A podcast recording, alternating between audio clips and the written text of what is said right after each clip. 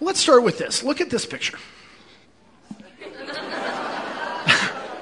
now, y'all laugh uh, because you have a reaction to that. You have opinions about that. You have emotions about that. But let me just tell you, that's weird. Look at the picture. All that is is a picture of one well dressed, successful man walking away from another well dressed, successful man and walking off the stage. That's all that is. Why'd you re- respond like that? And the, the reason is because you know what came before, right? You know there's a context to that picture that it fits into a story that before that there was a G.I. Jane 2 comment and a little smackety smack, right? And then that's what happened. That's what happened. Okay. Let me show you another snapshot, and this one comes from the Bible. So here it is in John chapter 1, verse 29. You have John the Baptist uh, and this is when Jesus starts his ministry. And so John the Baptist, let, let's read it. It says, The next day he saw Jesus coming toward him, and he said, Behold, the Lamb of God who takes away the sin of the world. That's weird. Don't, don't take that like lightly. Like that's a really weird comment. That, that ought to make us scratch our head. He just called a grown man a lamb. That's weird. Imagine after this service, I'm out in the South Atrium here. Pastor Jared comes walking through, and I point at him and I declare, Behold, the platypus. I, I don't know. right? The platypus who cheers for the squealers. Weird, right? Weird on two counts. One that he cheers for the squealers. But weird that I called him a platypus. There's no, like, that's just weird. There's no context, no sense there. But listen, when John the Baptist called Jesus a lamb, there was a ton of context.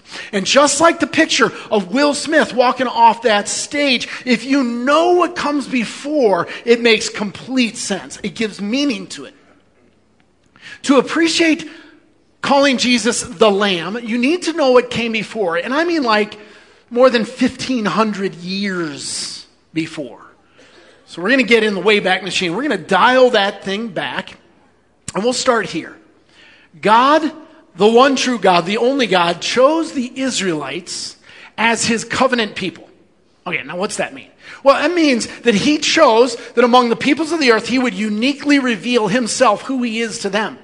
For example, he told them his proper name, Yahweh, the great I am. So he would reveal himself to them, and then it was their job to trumpet that to all the peoples of the earth. They were his chosen people. But then they hit a problem. Famine came across the land, all the lands. And, and so Israel didn't have food. Now, Egypt had seen it coming. They stockpiled food.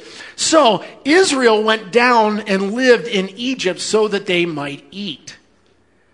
And at first, they had a very good relationship.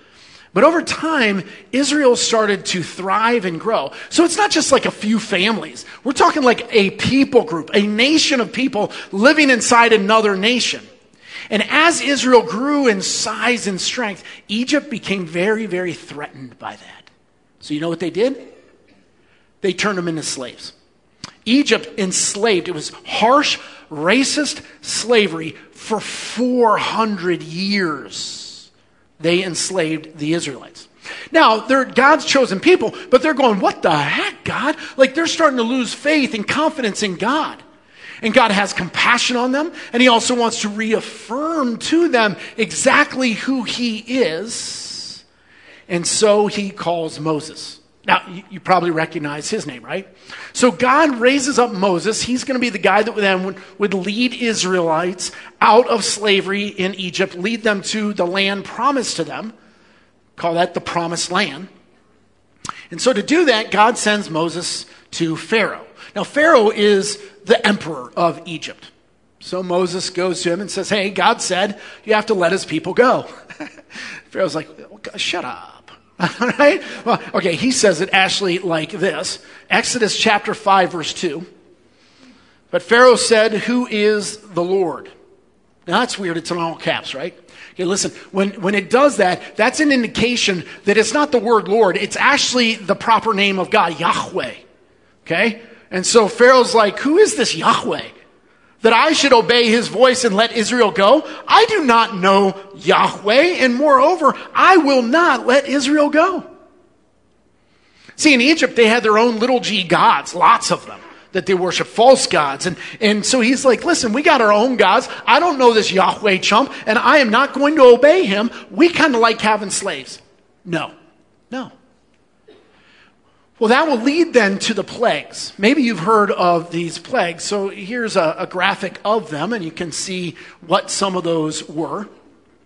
Now, uh, don't misunderstand. It's not like all those plagues came at once. But what happened is Moses and Pharaoh get into this dance, this rhythm.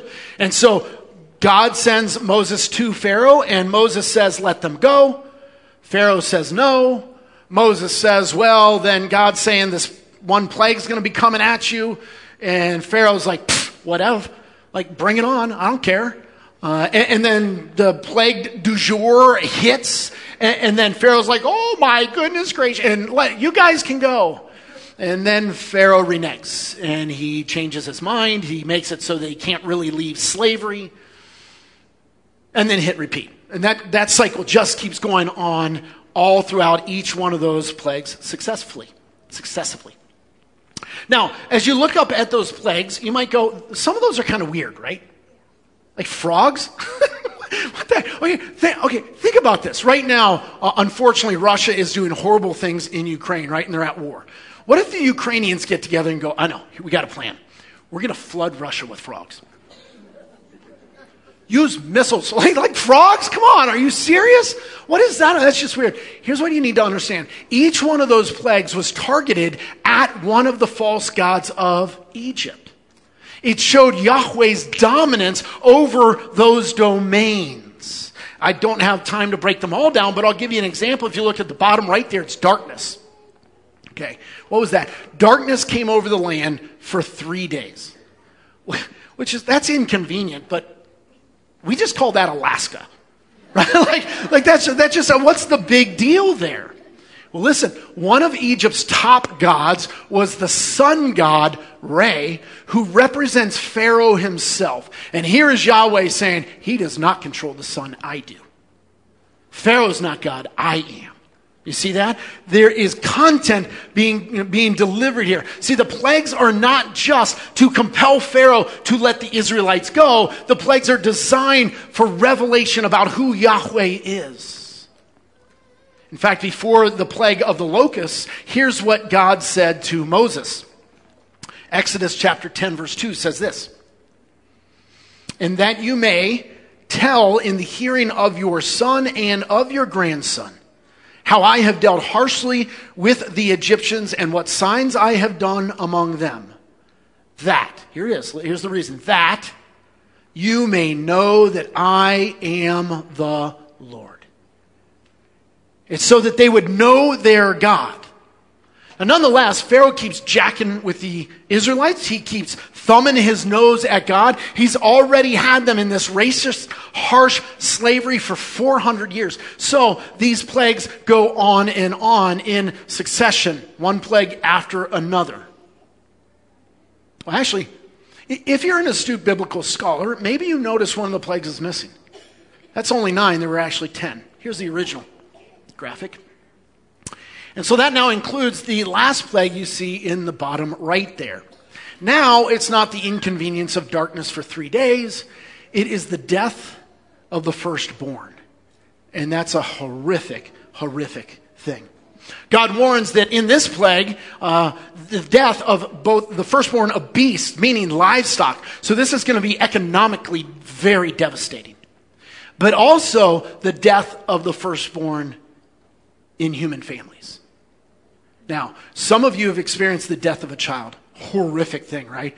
Uh, we know parents shouldn't bury their children. It's a devastating, devastating thing. Could you imagine if tomorrow morning, think of all the families represented in our congregation right now.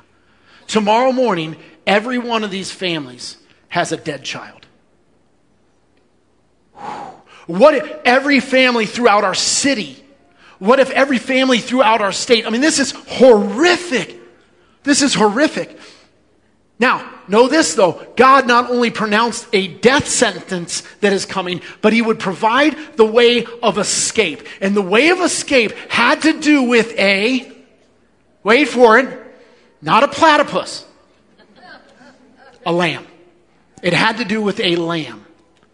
So let me show it to you out of Exodus chapter 12. God is going to tell that each and every little family would sacrifice a lamb. Uh, let's look. Starting in chapter 12, verse 5. Your lamb shall be without blemish, a male a year old. You may take it from the sheep or from the goats, and you shall keep it until the 14th day of this month, when the whole assembly of the congregation of Israel shall kill their lambs at twilight. Then they shall take some of the blood and put it on the two doorposts and on the lintel of the houses in which they eat it. They shall eat the flesh that night, roasted on the fire, with unleavened bread, and with bitter herbs they shall eat it. Skip to verse 11. In this manner shall you eat it, with your belt fastened, your sandals on your feet, and your staff in hand. And you shall eat it in haste. It is the Lord's Passover. For I will pass through the land of Egypt that night, and I will strike all the firstborn in the land of Egypt, both man and beast. And on the gods of Egypt I will execute judgments. I am the Lord.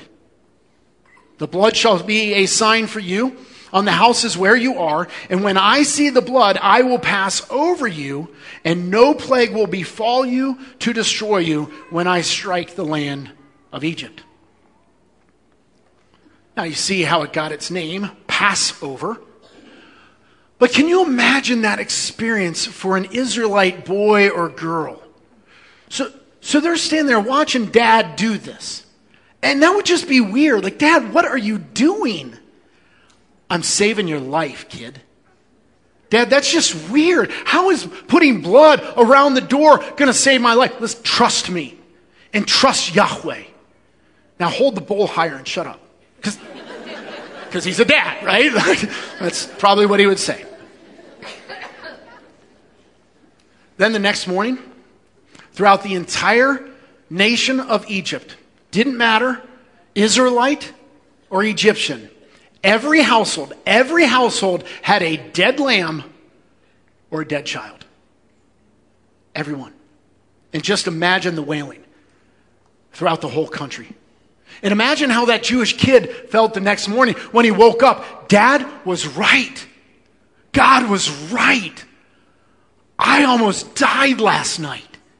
Thank God for that lamb. Thank God for that lamb. And unless this sounds harsh to you, listen, don't forget something.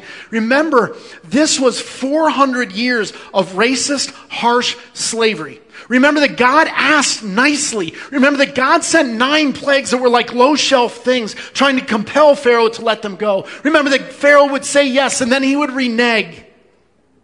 And remember that God provided a way of escape. And that's Passover. Now, what can we learn from Passover? Well, two things.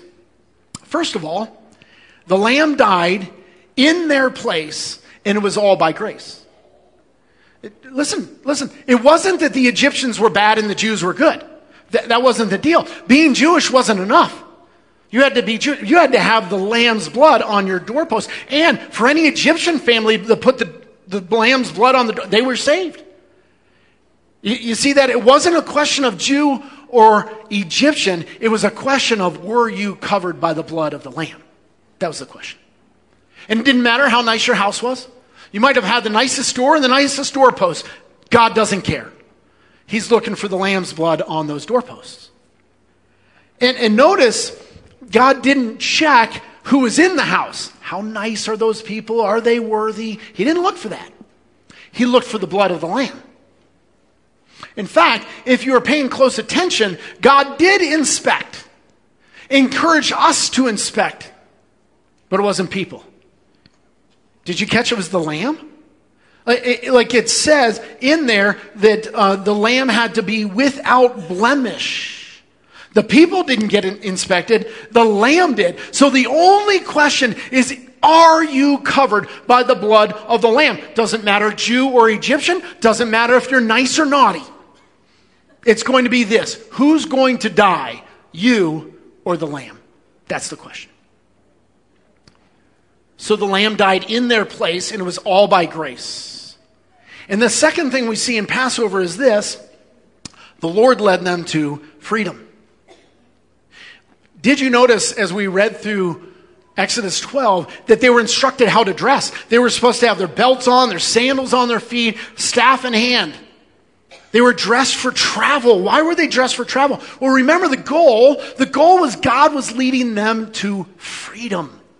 God was leading them out of slavery. It wasn't just that the Jews would live through the night, it was that the Jews would live in freedom. That's a different thing. He didn't just want them to live, he wanted them to live. He didn't want them to be alive and in bondage, he wanted them to be alive and in freedom. He was leading them out. So he said, Sleep with your sandals on. Sleep with your sandals on. We got somewhere to go. Now, that happened about more than a thousand years before Jesus was incarnate and walked the earth and did his ministry and all that stuff. Okay?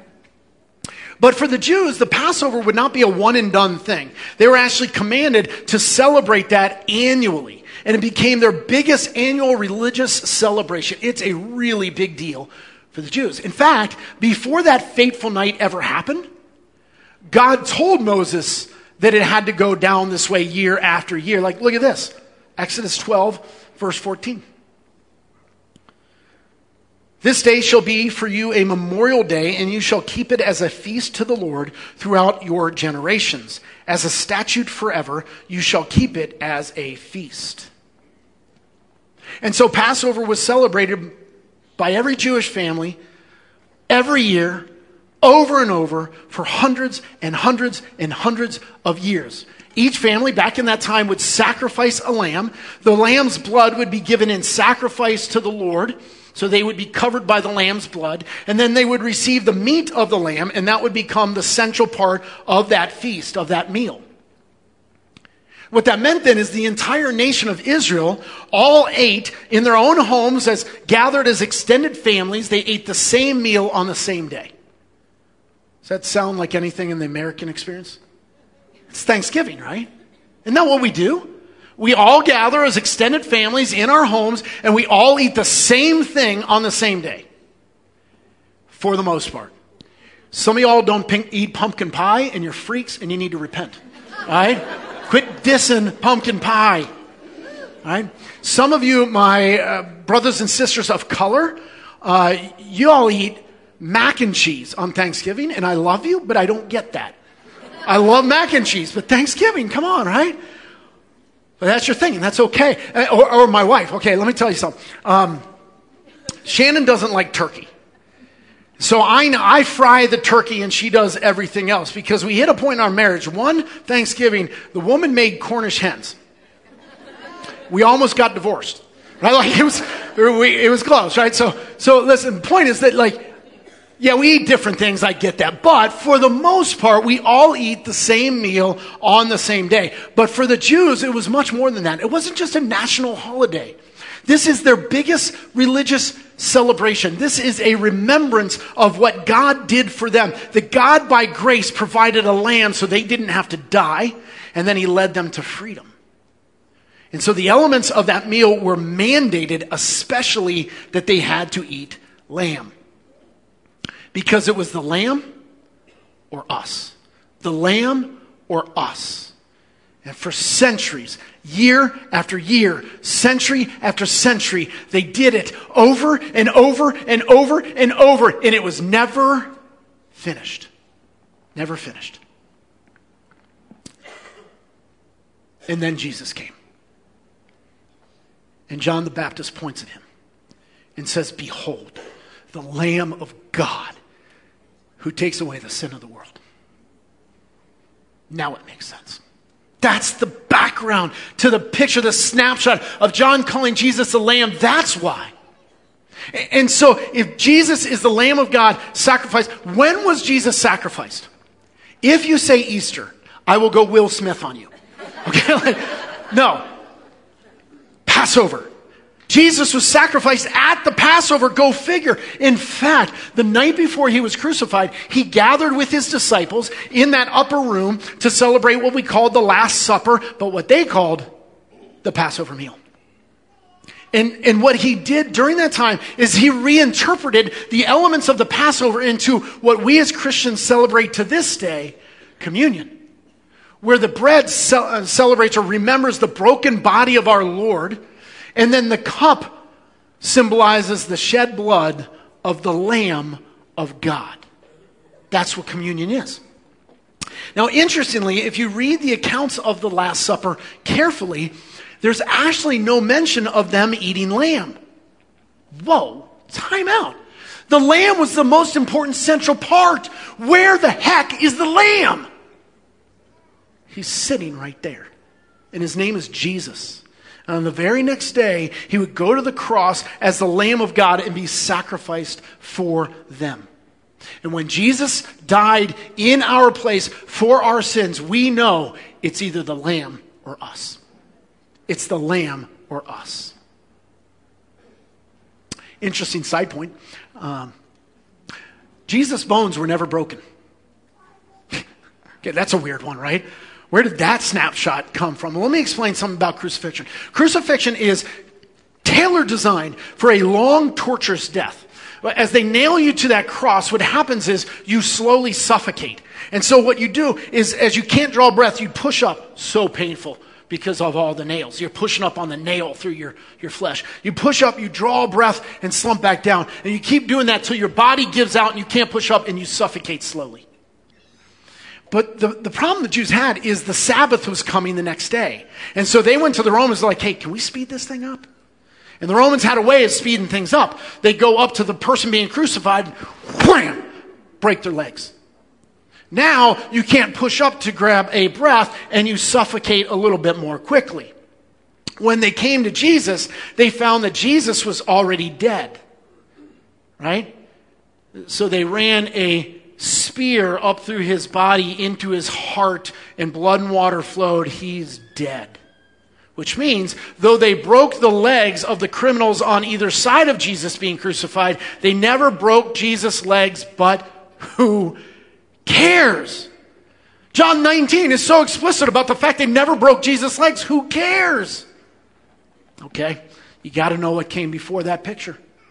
If you look in Exodus chapter 12, verse 46, it commands that each and every family, when they slit the lamb's throat and take its blood, that they would never break any of its bones. There it is.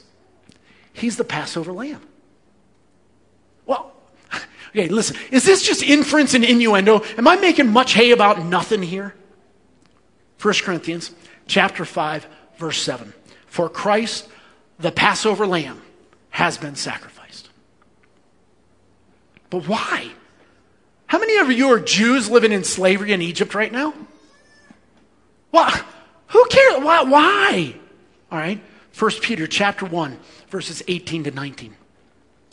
Knowing that you, you, knowing that you were ransomed from the futile ways inherited from your forefathers, not with perishable things such as silver or gold, but with the precious blood of Christ, like that of a lamb without blemish or spot.